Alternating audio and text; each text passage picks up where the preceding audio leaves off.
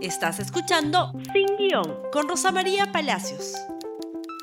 Tenemos que hablar de la vacancia presidencial y ustedes se preguntarán, ¿vacan o no vacan al presidente de la República? Y empecemos tal vez por el principio. ¿De qué se le acusa al presidente de la República? De acuerdo a nuestra constitución, de ser un incapaz moral permanente, perpetuo. Perpetuamente es un incapaz moral. Muy bien. Si se vota y se aprueba su vacancia con 87 votos como mínimo, el señor Merino de Lama será el nuevo presidente del Perú sin perder su condición de congresista. La velocidad de todos estos hechos está diseñada para el atarante, para que usted diga qué pasó. Ayer, cuando terminamos este programa, hace 24 horas, no hablábamos de este tema. Hoy estamos metidos todos de cabeza revisando leyes, reglamentos y códigos para ver cómo se puede salir de esta. ¿Cuál es el fundamento de la denuncia planteada y de la moción ya admitida anoche, a las 10 de la noche por el Congreso de la República, con firmas que representan a miembros de bancadas que podrían sumar ya 96 votos? ¿Cuál es el fundamento?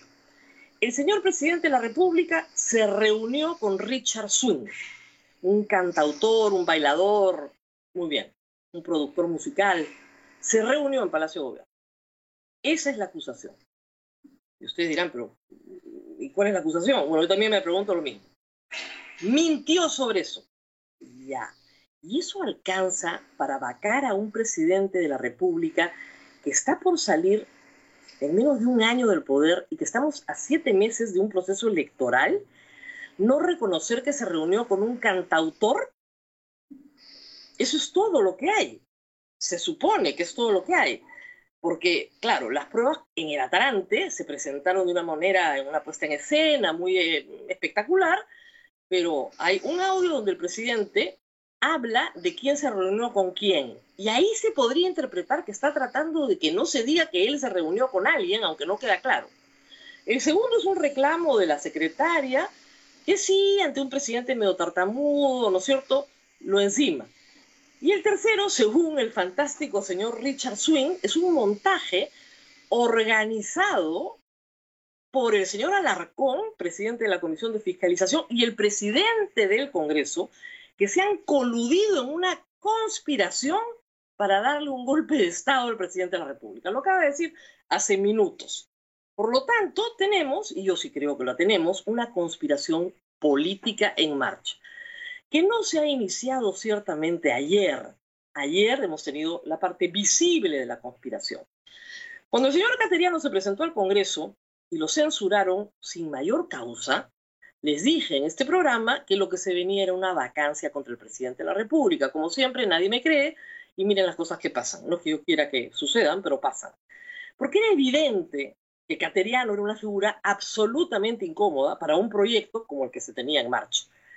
¿Qué busca este proyecto? Este proyecto busca sacar al presidente de la República, eso ya está claro, de la presidencia y poner al señor Merino. ¿Con qué propósito?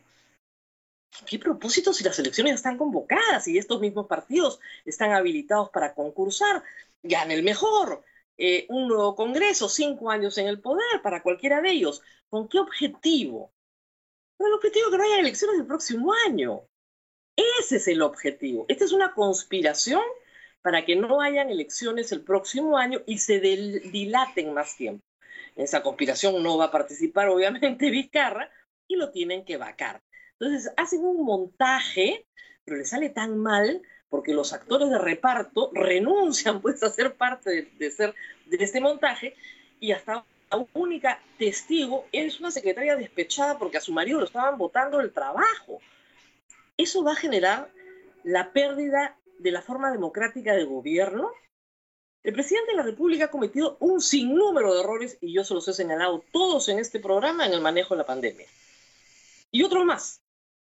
Y seguramente tendrá que ser investigado por este tema que ya está abierta la investigación en fiscalía. Pero como dice el artículo 118 de la Constitución, el presidente no puede ser acusado durante su mandato y se está yendo. ¿Qué tanto apuro del Congreso? ¿Qué tanto atarante?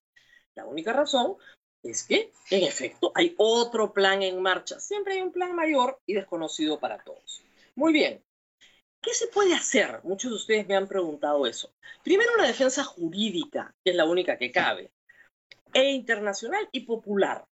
La jurídica pasa por revisar el Código Penal. ¿Qué cosa es la sedición? Artículo 347. El que, sin desconocer al gobierno legalmente constituido, que es el caso, se alza en armas, alzarse en armas es hacer un acto de fuerza, para impedir que la autoridad ejerza libremente sus funciones, es el caso, o evitar el cumplimiento de las leyes o resoluciones o impedir las elecciones generales parlamentarias, regionales o locales. Será reprimido con pena privativa de la libertad no menor de 5 ni mayor de 10 años. Es sedición tratar de que un funcionario público no ejerza su cargo para luego impedir elecciones. ¿Y qué tenemos? Que en este caso especial, el Código Penal establece que la conspiración no sucede lo mismo en otros tribunales, que la conspiración para cometer sedición también es delito y tiene una pena de cinco años. Hay, por lo tanto, un aspecto penal. El presidente de la República podría denunciar al Congreso, a estos congresistas, ante la fiscal de la Nación hoy mismo por sedición y pedir una investigación para que la conspiración se devele ya porque está en marcha. Ese es un camino, el penal habilitado. Pero hay también un camino constitucional que tiene varias acciones también simultáneas. La primera, una acción de amparo, interpuesta por el propio presidente de la República en defensa de la presidencia de la República y sus derechos constitucionales.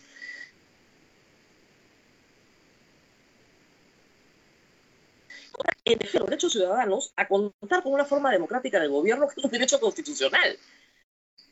Muy bien, estas dos acciones con medida cautelar, de inmediato. Tercera acción, una demanda competencial que puede interponerse a partir de hoy, porque hoy ya se está votando la admisión de trámite de la, de la, de la eh, vacancia. Esa demanda competencial con una cautelar. Pero hay otro camino adicional que acaba de abrir recientemente la Corte Interamericana de Derechos Humanos. El caso, el Petrov, que acaba de ser resuelto. Petrov logró una cautelar solicitada ante la Comisión y la Corte para que no lo inhabilitaran en el puesto. El presidente de la República puede solicitar hoy mismo una medida cautelar ante la Comisión Interamericana para que sea solicitada ante la Corte. Recordemos que en una cautelar de ese tipo, ¿no cierto?, el Tribunal Constitucional, el actual, cuatro de sus miembros lograron defenderse de un ataque similar del Congreso anterior. Entonces, hay un camino en el amparo, un camino en la demanda competencial, un camino en la solicitud de protección a la Corte Interamericana de Derechos Humanos además de pedirle al Ceballos, al señor Ceballos, que nadie quería que fuera embajador y ahora se dan cuenta por qué, que ante la OEA solicite la vigencia de la Carta Democrática para el Perú, que prevé situaciones como esta de usurpación de la función pública. También hay, por supuesto, un frente popular que llama a la movilización. Sin embargo, con los derechos suspendidos de reunión y de tránsito es un poco difícil. Hay otras maneras. Se ha convocado un cacerolazo para las 8 de la noche. No sé si ustedes quieran participar o no, pero será digno de verse si suena mucho o suena poco qué opinan los señores congresistas. Y otras más. Hay un frente, por lo tanto, jurídico que necesita que el presidente de la República arme un equipo jurídico porque cada una de estas acciones tiene una vía diferente y, por supuesto, una defensa distinta, activa, que la Constitución le da. ¿Tiene posibilidad de tener éxito? En todas, no lo sé. En algunas tal vez, pero también debería ya, si es que la acción de sedición comienza su trámite, el presidente a presentar una acción de juicio constitucional por infracción de la Constitución contra los que resulten responsables en el Congreso. No lo verá este Congreso, pero algún día tendremos otro Congreso. Y inhabilitará hasta por 10 años a las personas que hayan resultado responsables en una conspiración, en un complot para vacar al presidente de la República. Así de complejas están las cosas en el Perú. Un presidente en su último año normalmente la pasa bien, ya nadie lo mira, y en los últimos seis meses antes de una elección menos, porque se supone que los políticos están en una controversia, en una contienda que los convoca. Nuestros políticos, hay que decirlo, están mudos, el único partido que ha sacado un comunicado de los nueve que están representados en el Congreso, no los demás, El único que ha sacado un comunicado es el Partido Morado. Tímido, tibión, pero al menos ha sacado un comunicado diciendo que no van a votar a favor de una vacancia presidencial. Todos los demás están en la colada, están hasta las orejas. Y claro, después de escuchar los disparates de Richard Swing esta mañana, diciendo que él sabía que lo estaban grabando porque esta era una colusión entre Medio del Arracón y tiene 278 audios que prueban una conspiración, claro, algunos se han comenzado a echar para atrás, porque francamente da vergüenza ajena que estemos discutiendo asuntos tan banales como las actividades de Richard Swing, cuando hay en el Perú en este momento 30.000 muertos oficiales y tengamos la peor crisis económica de la historia del Perú. Es un Congreso de irresponsables, que ellos sí han perdido la discriminación moral, porque ya no distinguen el bien del mal. Lo dejaron de distinguir hace mucho tiempo. Y el bien es el bien común. Lo que sea bueno para el pueblo peruano, no para los intereses particulares del señor Alarcón, Merino, y todos los demás que los acompañan. Lamentablemente, en este ejercicio patético de abuso de poder, porque lo que estamos viendo es abuso de poder, que por si acaso también es delito.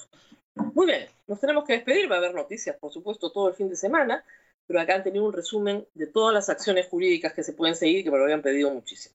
Muy bien, hay mucho más que decir, pero no nos queda tiempo. Compartan este programa en Facebook, Twitter, Instagram y YouTube y nos vemos el lunes, espero. Espero no verlos antes, pero nos vemos el lunes si Dios quiere. Hasta pronto. Gracias por escuchar Sin Guión con Rosa María Palacios. Suscríbete para que disfrutes más contenidos.